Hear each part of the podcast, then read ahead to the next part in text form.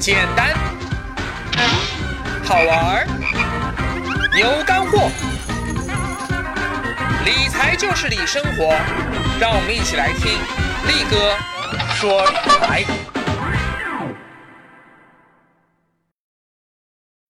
简单好玩有干货，大家好，欢迎来听力哥说理财。买过基金的人啊，都听过这个词啊，基金定投。但是很多人其实并不理解到底什么是定投啊，甚至力哥还碰到过几个小白说定投，那是不是有基金名字叫定投啊？所以叫定投基金，还问我哎，请问这个叫定投的基金它代码是多少？其实啊，基金定投的意思是定期定额投资一个基金啊。举个例子吧，就像你说你每天要吃三顿饭啊，雷打不动，这就叫做定期吃饭。你每顿饭呢要吃三两，哎，这就叫做定额吃饭哦。你向你老妈保证说，妈妈，我保证从今往后每天吃三顿饭，每顿饭就吃三两，不多也不少，哎，这就叫做定期定额吃饭，简称吃饭定投啊。你把吃饭改成买基金，你把你老妈改成基金公司，哎，这就是基金定投了，能理解吧？那你可能会问了呀。人人都说定投好，那它到底好在哪里呢？股市里啊有一个非常有名的遛狗理论，说的是啊，股市就像一只狗狗，汪汪汪啊，上蹿下跳；而宏观经济呢，就像一个遛狗人啊，就走势很平稳，一点一点往前走。基金定投啊，就是通过不停的分批次的小额买入基金，使你的投资收益曲线。不再像股市的指数那样，也就像那个狗狗那样上蹿下跳，完全抓不住头脑啊，而会更加接近于宏观经济的那种比较平稳的走势啊。这么一来，它就会变得比较平滑啊，就是像就像一个美女的傲娇的身材那样，嗯嗯啊，很有美感啊，不是那种坑坑洼洼、忽高忽低的那种，这摸上去手感很好。比如说，嗯，你今天啊一块钱的价格买了一百份基金，能理解吧？也就是投资了一百块钱。假如明天股市突然暴跌，这只基金跌到只有五毛钱了，那呃账面上很明显了，你不就损失了五十块钱吗？但这时候，假如你再投资一百块钱，因为基金只有五毛钱一份了，所以同样还是一百块钱，你可以买几份基金？没错，两百份基金。你其实啊是以更低的成本买到了更多的基金份额，你赚了呀！结果就是你一共投资了两百元，买到了一百加两百等于三百份基金。你持有一份基金的成本就是两百除以三百等于六毛六分钱。只要第三天啊，这个基金从五毛涨回到六毛六，哎，你马上就解套了。等它涨回到一块钱的时候，你就赚大了，好不好啊？如果你不采取定投策略，而是一下子一股脑就把所有钱一次性全部以一块钱的价格买入，那你就得等到基金将来再涨回到一块钱的时候才刚刚解套。反过来说啊，假如很不幸说第三天基金继续跌，而且暴跌到只有两毛钱了啊，如果这一天你继续投资一百块钱，你可以得到五百份基金。三天下来，你花了三百元，买到了一百加两百加五百等于七百份基金。三百元的本金除以七百份基金，多少？等于单份基金的价格是四毛二分。你持有基金的成本，你看到没有？就进一步下降了。只要这个基金的净值从两毛钱反弹到四毛二，你就解套了，不用再等到六毛六或者一元了。但聪明的小伙伴啊，听到这里，哎，马上就会发现这里面其实有一个玄机在，就说啊，你的高位投资的越少，你在低位投资的越多，哦，你最后所能够持有的基金的总成本就会越低，你就越容易赚到钱啊。也就是说啊，想要基金定投发挥最大功效，那其实就和买股票是一样的，得低买高卖，而不是追涨杀跌。基金跌得越惨啊，越是人心惶惶、没人敢买的时候啊，我买的越多；基金涨得越高啊，越是大家都抢着买的时候，那我就买的越少啊。等基金涨得很贵很贵了，哎呦，泡沫不得了，哎，这时候呢，我已经赚了一大笔钱的时候，果断停止定投，把所有基金全部赎回，获利了结。还是以我上面那例子来说啊，假如基金净值一块钱的时候，我还是买了一百块钱，也就是一百份基金。等跌到五毛钱的时候，哎，这时我不但不恐惧，反而更贪婪了。哎，我拿出两百块钱买基金。这时啊，我投资了三百块钱，买到了五百份基金。你算一算，是不是这个道理？除下来等于一份基金才六毛钱的成本，就要比我之前说涨到六毛六分才能回本。你看成本不就又低了六分钱吗？如果基金继续跌到两毛钱的时候，我再翻个倍买四百元，这意味着我总共花了七百元。买了合计两千五百份基金啊，你可以自己算一下，我的成本算下来只有两毛八分钱。只要基金从两毛钱涨到两毛八分钱，哎呦，我马上就解套了呀！而当基金重新涨回一块钱的时候，我能赚百分之三百五十七，我真是赚翻了呀！但如果我在一块钱的时候就把所有钱都投进去了，那手里没有更多弹药可以补仓了。或者说，我虽然手上还有钱，但是因为看到这个基金一路从一块钱跌到两毛钱，我怕了呀。我之前买的基金亏损不断在扩大，就不敢再买了。哎，那就算将来这个基金涨回到一块钱，我也只是刚刚解套而已。这就是基金定投的奥妙所在。哎，不过反过来说啊，如果现在正好处于大牛市中啊，你的基金在只有一块钱的时候没有全仓杀入，而是采取了基金定投这种策略，我就一点一点买啊，结果看着它从一块钱一点点涨到一块五、两块钱、三块钱，甚至更高，那么基金定投的结果反而是你用相同的资金，在更高的价格买到了更少的基金份额。你实际上赚到的钱还不如你在一块钱的时候一次性买入来的多啊！所以听到这你就应该明白了，基金定投的效果不是让你赚更多的钱，而是将收益曲线变得平滑，将原本风险很高的股市投资的风险给大幅降低下来。请注意啊，这句话的意思是双向的呀，在下跌的时候持续买入，它会让你亏损的比例变得越来越小。但是在上涨的时候，你持续买入也会让你赚钱的比例变得越来越小。有些基金公司啊，在宣传基金定投的时候，他们会说，基金定投的目的就是让你放弃择时投资。哎，我们普通老百姓，我们既然没有本事买在最低点，抛在最高点，没有那个择时投资的能力，那我们就不要自己去挑选最好的投资时机了吧？你只要呃坚持。一点点、一点点去买入，那最终你总是能赚钱的嘛。不过力哥觉得吧，这话其实只说对了一半啊，因为基金定投只是放弃了对市场短期波动的一种择时，而绝不能放弃对整个跨年度的牛熊大趋势的择时。啊，你你千万别真以为说啊啊，不管什么时候开始定投，只要长期坚持啊，等自己退休的时候就能积攒一大笔养老金。呵呵，亲，至少在中国，基金定投是无法穿越牛熊周期的啊。过去十几年的历史经验反复告诉我们这个道理。在持续的大熊市中啊，每次基金定投，实际上你只要能赚到个百分之十或者百分之二十，这时候你就可以把收益获利了结了。然后呢，看准时机继续开始新一轮定投，就是说啊，你得自己设定一个安全边际，这个定投安全边际在指数涨到了这个边际之上的时候，就可以不要定投了；而在安全边际以内、以下，啊，跌的越多，定投越多；涨得越多，定投越少。这个呀，其实已经不是叫做定期定额投资了，而是定期变额投资。甚至可以说是不定期的变额投资，你的投资金额乃至于投资周期都是要跟随市场走势而不断变化的。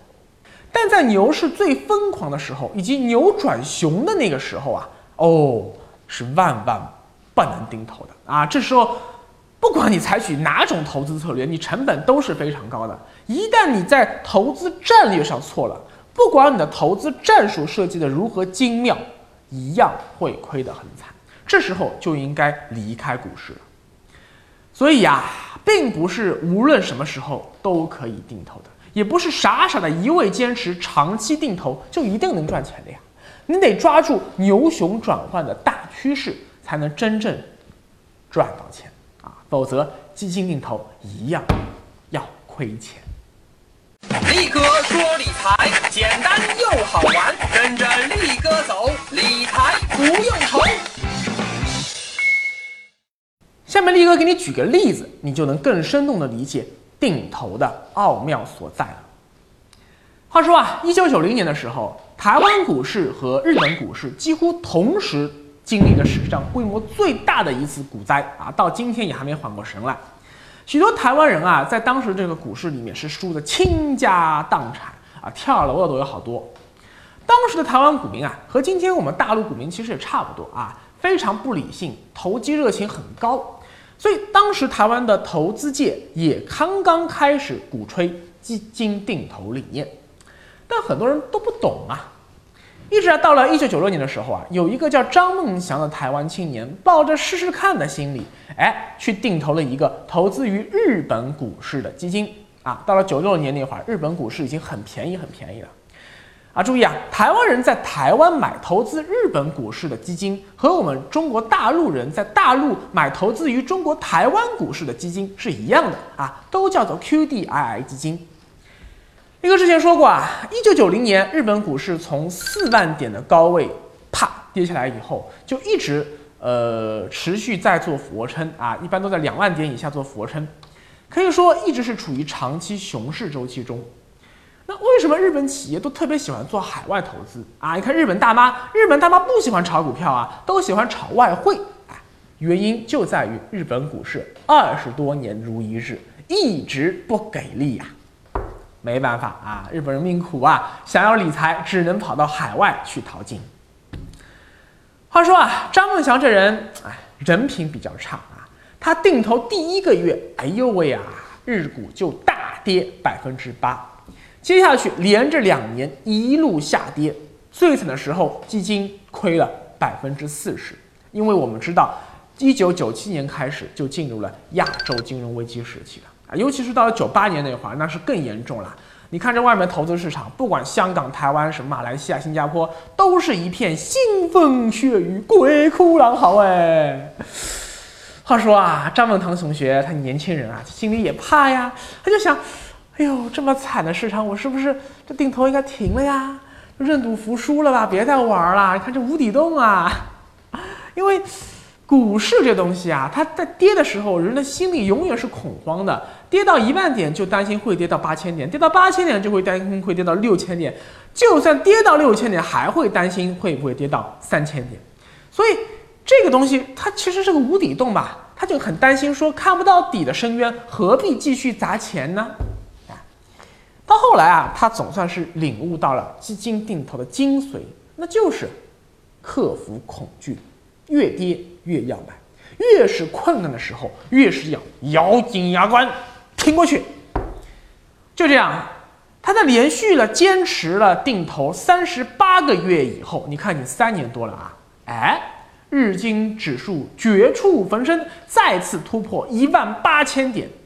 虽然这时候指数的位置比他第一次定投时还要低，但是啊，因为在之前跌得很深的时候啊，他坚持加码定投，所以。这时，张梦祥一看自己的基金账户，哇，居然已经赚了百分之九十左右了啊！看到这么好的结果，他马上获利了结。正是因为他尝到了定投的甜头啊，所以虽然之前挣到的钱都拿了出来，但是之后张梦祥依然还是继续坚持新一轮的定投。那接着呢，日股又是连续三年狂跌，指数再次被腰斩啊，跌破了一万点。不过张梦祥这次有经验了啊，还是很有纪律的坚持加码定投。到了二零零五年八月，你看又是好多年过去了嘛，哎，日经指数再次涨到了一万三千点之上哦，你注意啊，这时的一万三千点比上次那个一万八千点的牛市巅峰又低了五千点，但是他手里的基金这时候已经赚了百分之一百了，然后呢，他再次获利了结，开始新一轮的定投。那再往后一轮定投，你想零五年那会儿嘛，再往后不就到零八年全球金融危机了吗？啊，那那又怎么样呢？虽然说当时日股也是跟着全球市场跌得稀里哗啦，但是只要你能在熊市里沉得出气，熬得下去啊，到了二零一三年，你看日经指数又从一万点重新涨到了一万六千点。到了二零一五年，更是突破了两万点大关，张明堂的定投又大赚了一票。所以，为什么投资像日本那么糟糕的股市，也一样能够获得巨大的赚钱效应？原因就在于此。听到这里啊，不知道你有没有什么感想？基金定投之所以能够化腐朽为神奇，并不是因为这是一种多么复杂、多么精密的投资技巧，哎，相反，它是一种最简单、最不用动脑子的傻瓜式投资策略，小白很容易就能掌握啊。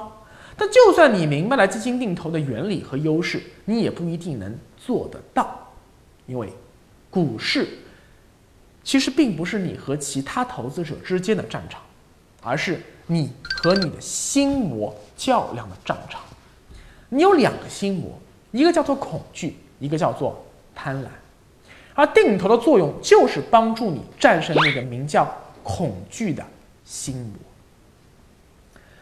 很多人定投之所以最后其实是亏钱的呀，之所以总是画虎不成反类犬，就是因为他战胜不了内心的恐惧。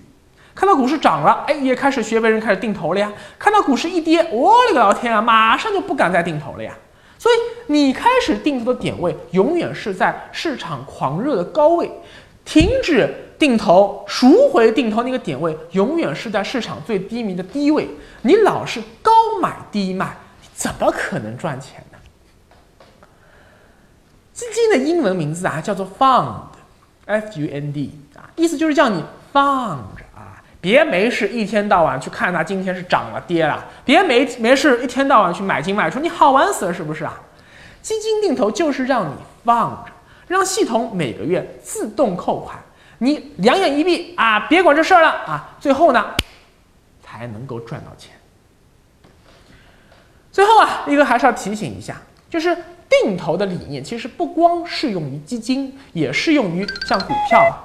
黄金、原油啊，或者是任何价格波动非常大的投资品，但定投不适合那些个涨跌幅度很小的啊，像债券基金、货币基金这类固定收益产品。这些固定收益类的基金啊，它本身收益曲线就比较平滑，是这样子走上去的，是吧？啊，股市是这样子走的，所以说它这样子走就不需要你去平滑收益率了嘛。但是啊，今天力哥介绍这套传统的。定投理念，它比较适合的是增量资金，什么意思呢？就是说你每个月新增加的收入啊，你可以拿来这么玩儿，但是啊，它不太适合存量资金。比如说你眼下就有十万块钱闲余资金或者一百万，你马上就想去投资，拿着这套定投理念去套进去啊啊，你就比较困难了啊。那这个问题要怎么破呢？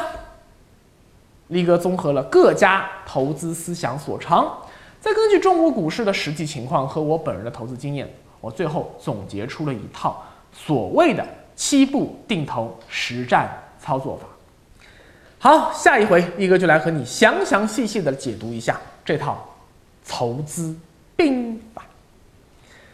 力哥说理财简单又好玩，您现在收看的是力哥说理财的视频节目。除了视频版，您还可以下载喜马拉雅 FM APP，随时随地收听力哥说理财的音频版。同时，欢迎扫描屏幕下方二维码，或者直接在微信公众号搜索界面搜索“力哥理财”，关注力哥理财官方微信，那里有更多的理财干货等着你。好，最后还是卖书啊！当当当当，新鲜出炉，力哥说理财第一本同名图书现已上市，当当、京东、亚马逊均有销售，多谢捧场。力哥理财物语，定投的争议，助你战胜名叫恐惧的心魔。思考，你认为现在是开始基金定投的好时机吗？